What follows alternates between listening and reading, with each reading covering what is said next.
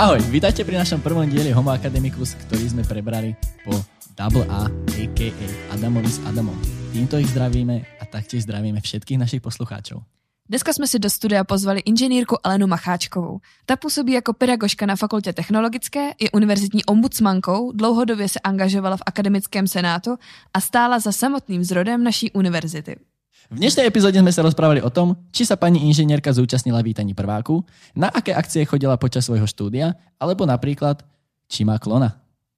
Moje meno je Rastio a mám rád jogurty. Já jsem Lé a na nahrávání dnešní epizody jsem přišla pozdě. Aj keď neskoro, ale sme tu, poďme na to.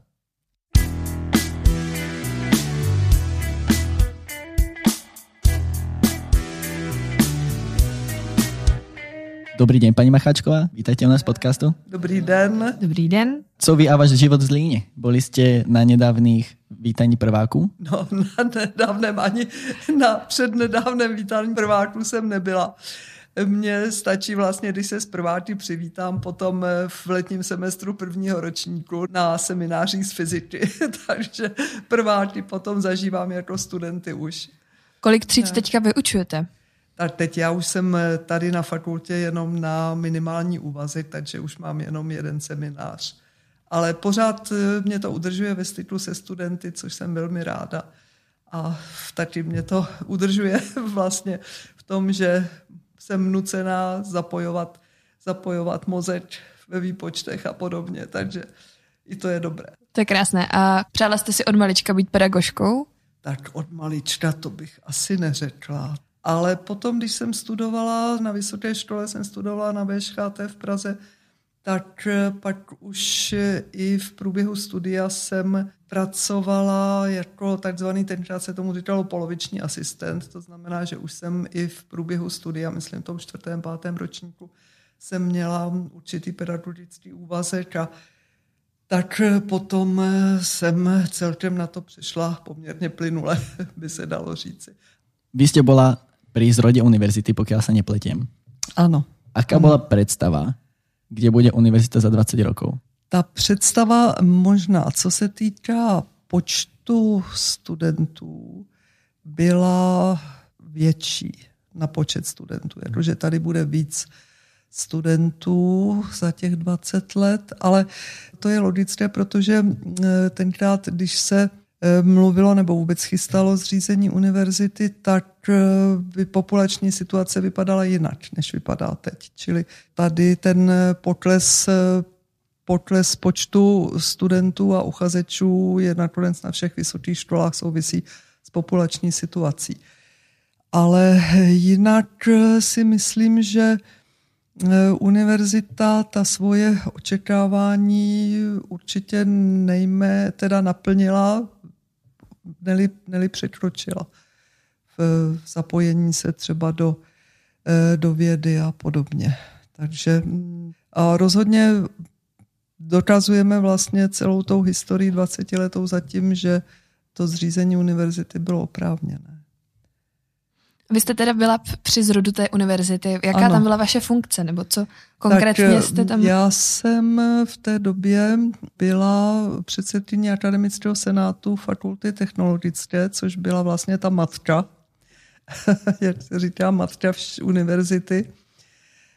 A tak jsem byla účastná vlastně třeba, byla jsem členkou takového přípravného výboru pro vznik univerzity, byla jsem třeba i na jednáních v poslanecké sněmovně ve výboru, kde se projednávalo zřízení univerzity a nebo v Brně na Vysokém učení technickém.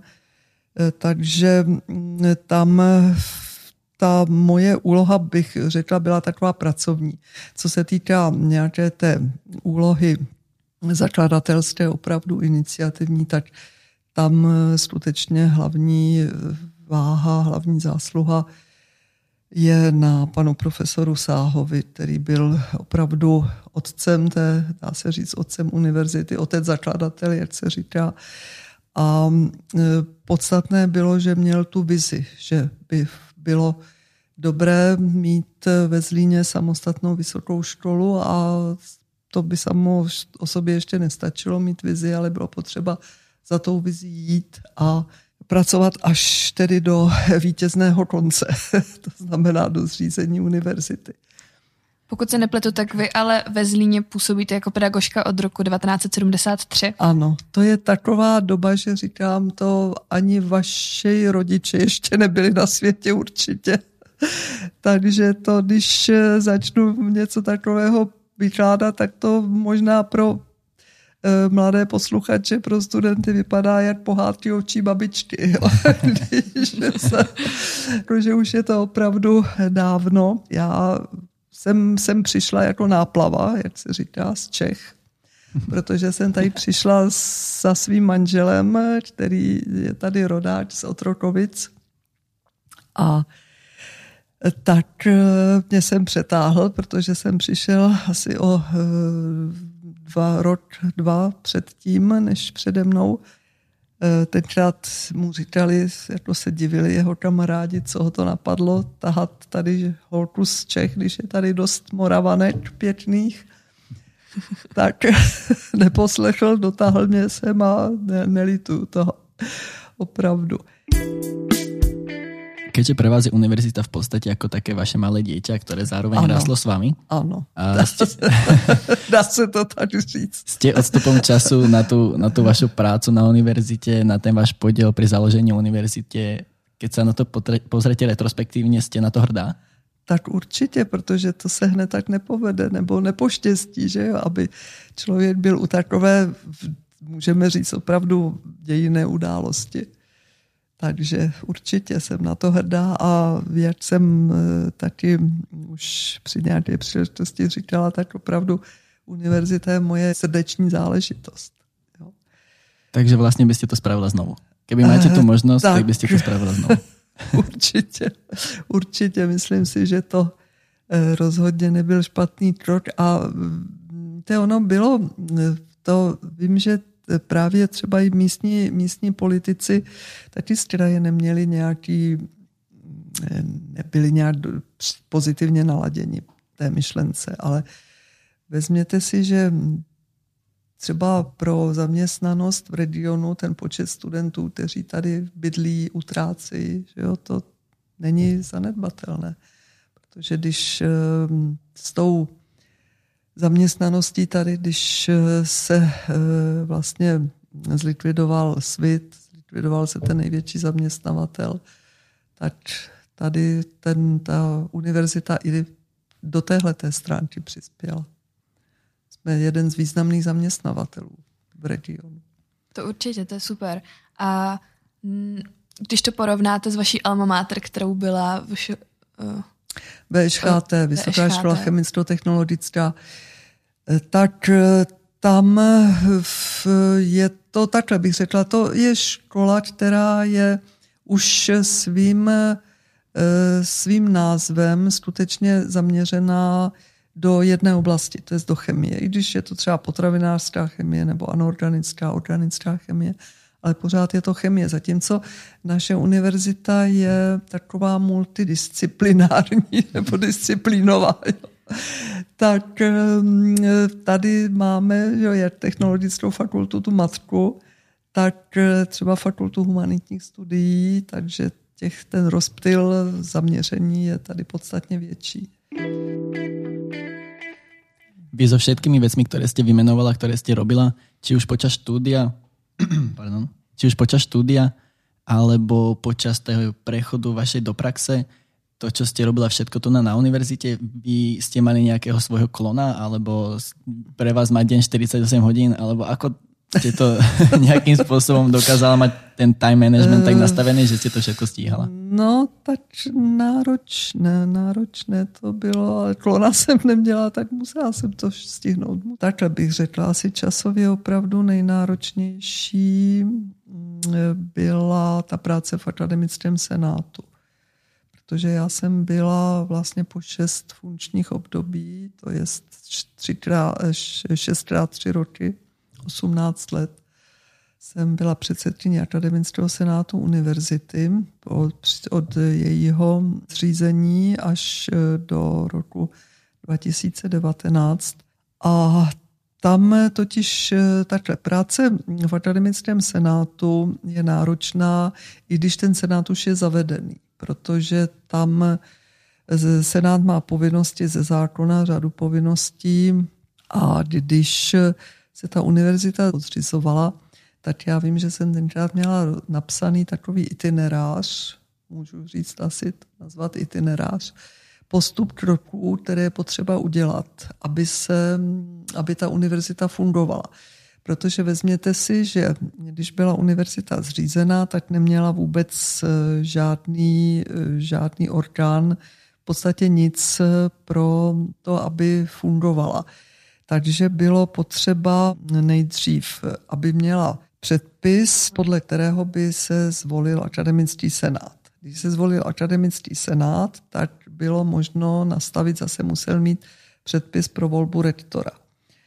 Zvolil kandidáta na rektora, byl jmenovaný rektor a potom už následně vlastně se všechny eh, kroky dál odvíjely. Bylo potřeba dokončit eh, kompletně legislativu, to znamená všechny vnitřní předpisy, které univerzita má mít a rozjet vlastně všechno, co bylo potřeba pro její fungování, co se týká, co se týká ekonomiky, když už nemluvím pochopitelně o mm, výchově studentů. Takže tam opravdu tady toto období bylo velmi náročné. Potom stejně náročné období bylo eh, po roce 2000 16, kdy byla rozsáhlá, přijatá rozsáhlá novela zákona o vysokých školách, podle které bylo potřeba vlastně upravit znova všechny vnitřní předpisy univerzity, těch má univerzita celkem 16. A následně na to všechny vnitřní předpisy fakult, takže to bylo šestkrát, myslím pět, 30 předpisů, takže jednání senátu tenkrát obnášela třeba 5-6 hodin, ne, přes 20 bodů programu. Hmm. Takže tohle to bylo opravdu jako časově náročné, ale zvládlo se to. Univerzita funguje, já taky ještě. no a potom, co jste vlastně skončila svoji funkci v akademickém senátu, jste ale nezahálila a nyní ano. jste ombudsmankou nyní univerzity. Jsem ombudsmanka univerzity, ano což je taková funkce, teď se to možná dostává víc do povědomí díky třeba seriálu v české televizi, ale eh, tam tady bych eh, ráda eh, využila této příležitosti a trochu tu funkci ozřejmila. Já jsem ombudsmanka univerzity, to znamená, že pod moji působnost spadají jak zaměstnanci, tak studenti, čili na mě se mohou se svými problémy obracet, eh, jak eh, vlastně všichni členové akademické obce, to je akademičtí pracovníci, i studenti, i ostatní zaměstnanci, čili všichni zaměstnanci a studenti univerzity. No a ta pozice ombudsmana, já jsem vlastně, nebo ombudsman je definovaný jako poradní orgán rektora, nezávislý poradní orgán rektora, a je eh, vlastně ta pozice zřízená pro eh, zkvalitnění nebo takovou harmonizaci vnitřního prostředí univerzity. To znamená, že na mě se, nebo rozhodnutím rektora je tedy vlastně rozepsáno, co spadá pod mojí pod ten můj úřad nebo pod úřad ombudsmana, ale asi bych to stručně eh, schrnula tak, že se na mě může obrátit každý, ať už tedy zaměstnanec nebo student, kdo se dostane do nějaké situace, že se třeba necítí komfortně se svým zaměstnavatelem, se svým nadřízeným, student s pedagogem, anebo naopak zase pedagog se studentem třeba a e, já e, jsem nejenom samozřejmě z toho svého titulu, ale vůbec i svým celkově založením jsem povinná mlčenlivostí, to znamená, že není obava že bych šla a někde o těch problémech vykládala. Samozřejmě mám taky pravomoc jít za třeba tím nadřízeným dotyčného a o tom problému si s ním povykládat.